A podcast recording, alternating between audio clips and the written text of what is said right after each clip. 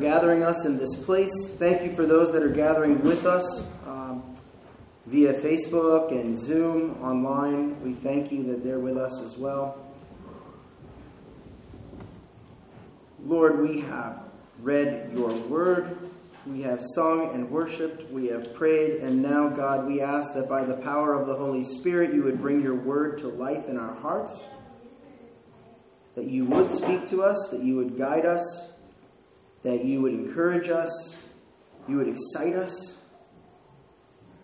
That as we consider being changed into your likeness and being made to reflect your glory, that you would quicken your word to our hearts. In the name of Jesus, amen. Transfiguration. I think this is one of the most ignored and unpreached things in Scripture on Sundays. Um, most of the pastors that I talk to uh, don't really like to preach about the Transfiguration for a number of reasons. Um, the Transfiguration and the Ascension are two of the places where we see the glory of God evident in Jesus Christ, but you know, in the church calendar, they kind of always end up on a weekday, uh, the way that it's structured. Only once every seven years or so do they end up on a Sunday morning uh, in the scripture lessons and such. And uh, today is one of those days in the lectionary from uh, the Gospel of Luke. Uh, the Transfiguration ends up, just a little bit of background, it ends up in all three synoptic Gospels, right? Matthew, Mark, and Luke. Uh, and Luke happens to be the most descriptive of what happens. Matthew and Mark cover it, but Luke has some additional detail uh, that occurs in here as well. And before we get to the importance of the Transfiguration for Jesus for the disciples that were present and for us, it's important that we get a little bit of background in the scriptures for what occurs just before the transfiguration in the scriptural account. There's three things that happen before the transfiguration that help to uh, sort of cast the transfiguration in the proper light to help us understand it. The first thing is Peter's great confession.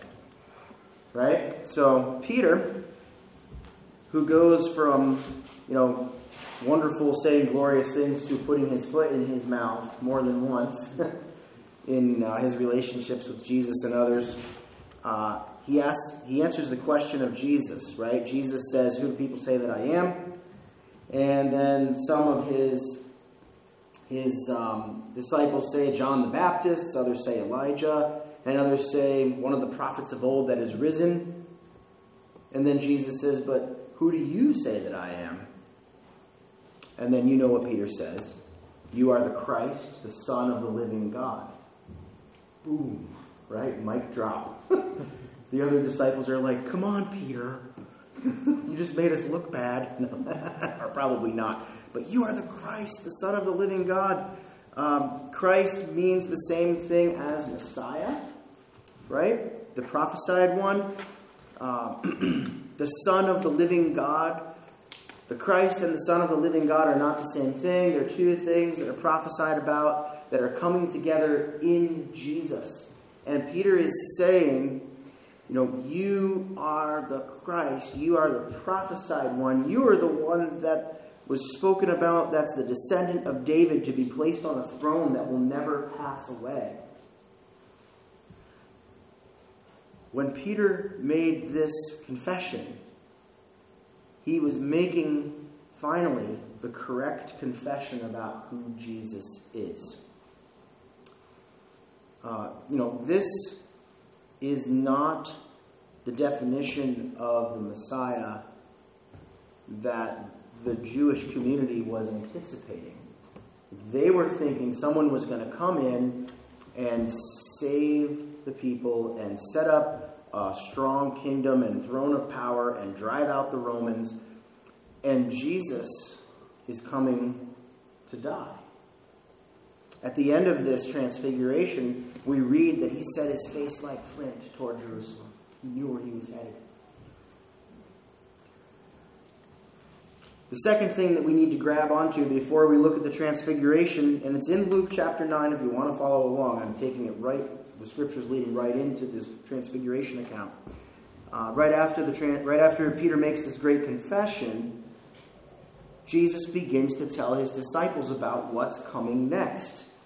Right? And I'm, I'm going to read it. He says, And he strictly charged and commanded them to tell this to no one, saying, the Son of Man must suffer many things and be rejected by the elders and chief priests and scribes and be killed, and on the third day be raised.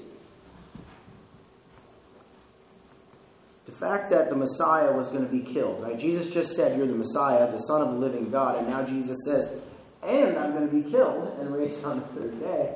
This blows the water out of the understanding of what the Messiah was going to be of the day.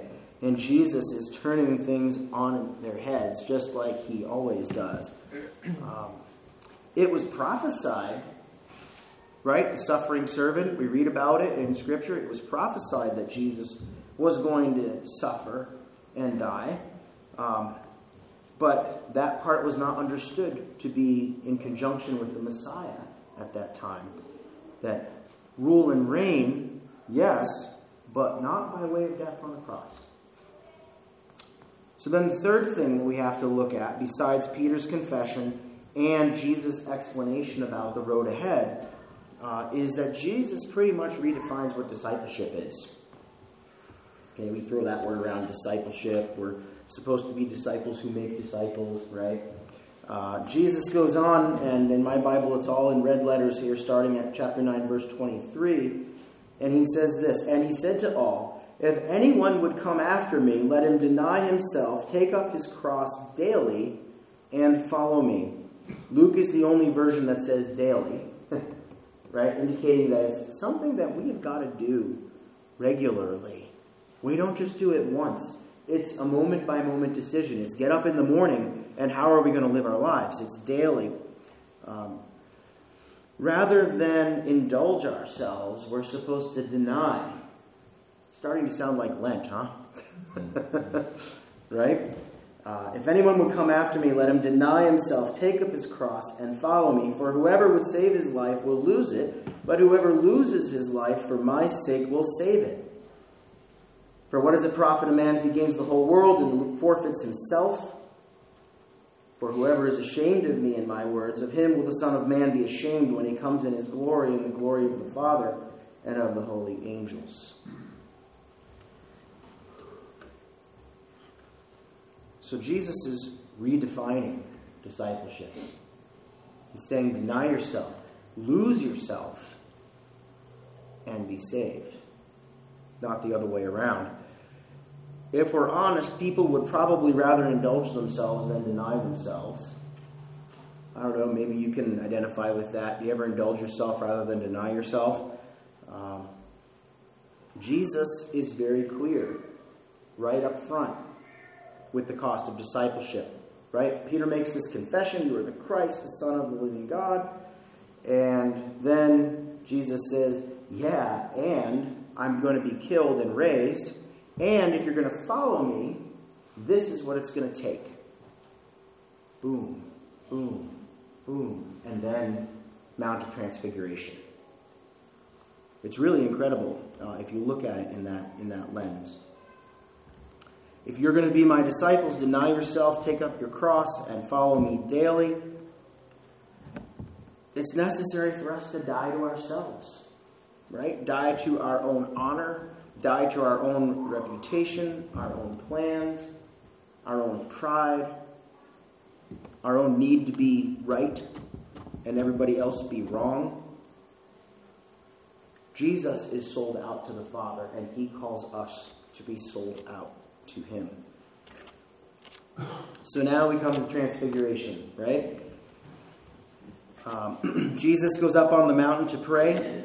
Uh, prayer was really important to Jesus. If you look in the biblical record of the times that Jesus went up on a mountain or withdrew to pray, it was usually right before something really significant was about to happen.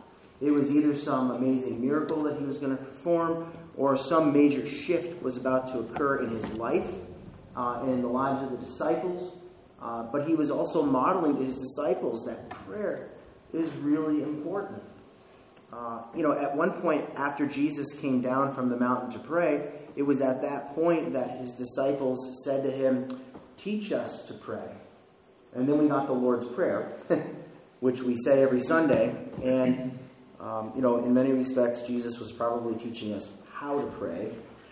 Uh, it's, it's fine to say the words, but you really break that down and look at that. It's a way to pray. But that's another sermon for another time. um, so, Jesus heads up on, right? And as he's praying, the appearance of his face is altered, and his clothing becomes dazzling white. Other um, translations say as bright as lightning. You ever been close to a lightning strike? Mm. It's not just like, wow, Jesus, you used bleach on your clothes. It's, I can't look at you. It's so bright. It's so amazing. Um, and so he's there, right? And with him appear a couple of people, right? So let's let's just work through this. This is chapter nine, um, starting in verse twenty-nine. And as he was praying, the appearance of his face was altered, and his clothing became dazzling white. And behold, two men were talking with him, Moses and Elijah, who appeared in glory and spoke of his departure, which he was about to accomplish at Jerusalem. So we know that these people are all there. We know because of what Luke wrote what they were talking about. Luke is the only gospel writer that tells us what they were actually talking about. And so you've got Moses and Elijah that are there. So Moses, why is he there? Great lawgiver of Israel, right?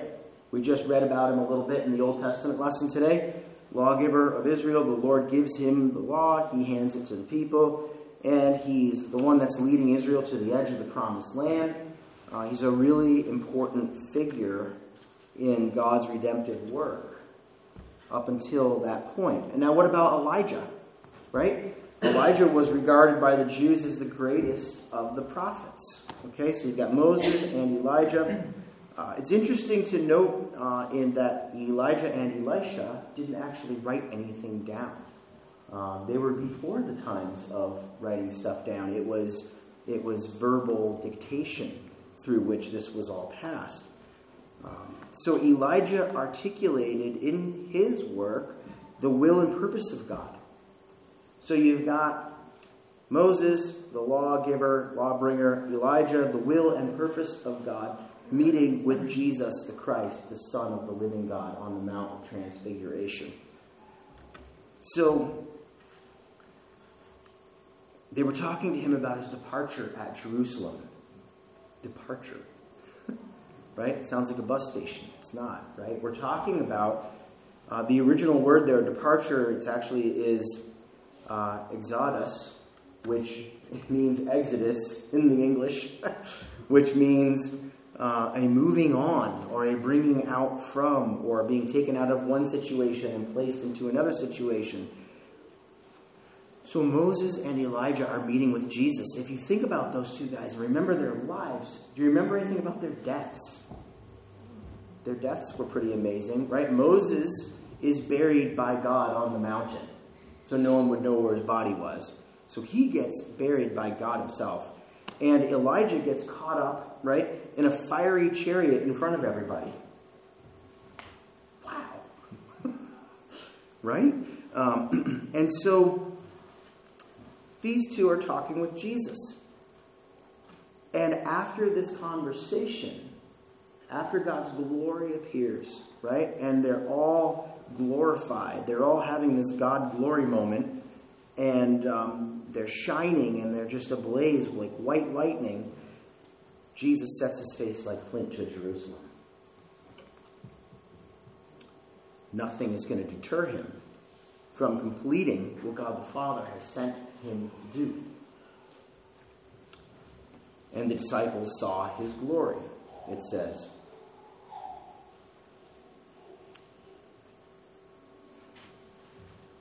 So you've got eyewitnesses to what happened on the Mount of Transfiguration.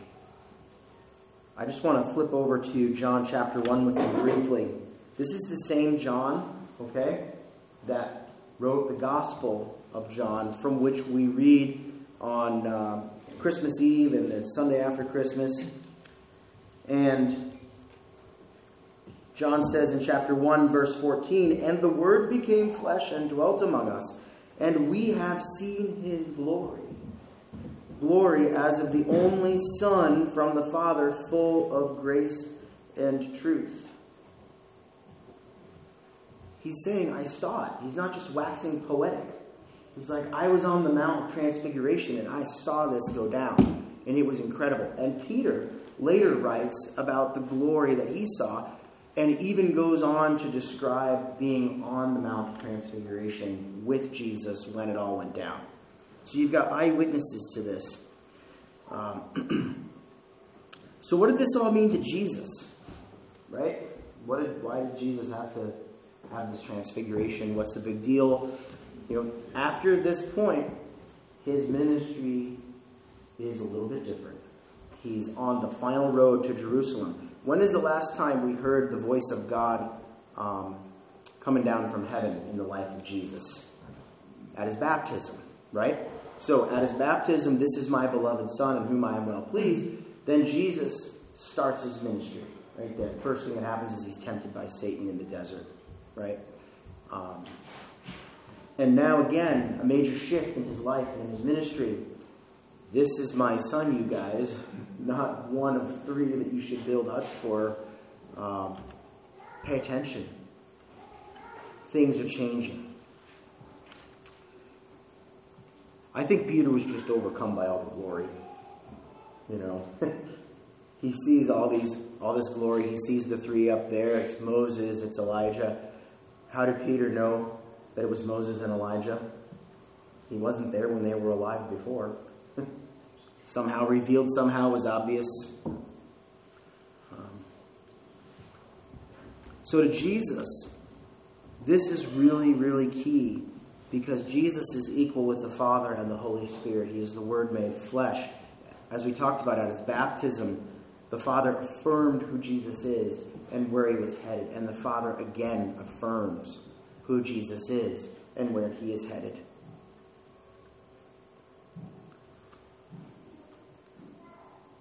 When Christ came, Scripture tells us that he emptied himself of his Father's glory. He did not empty himself of his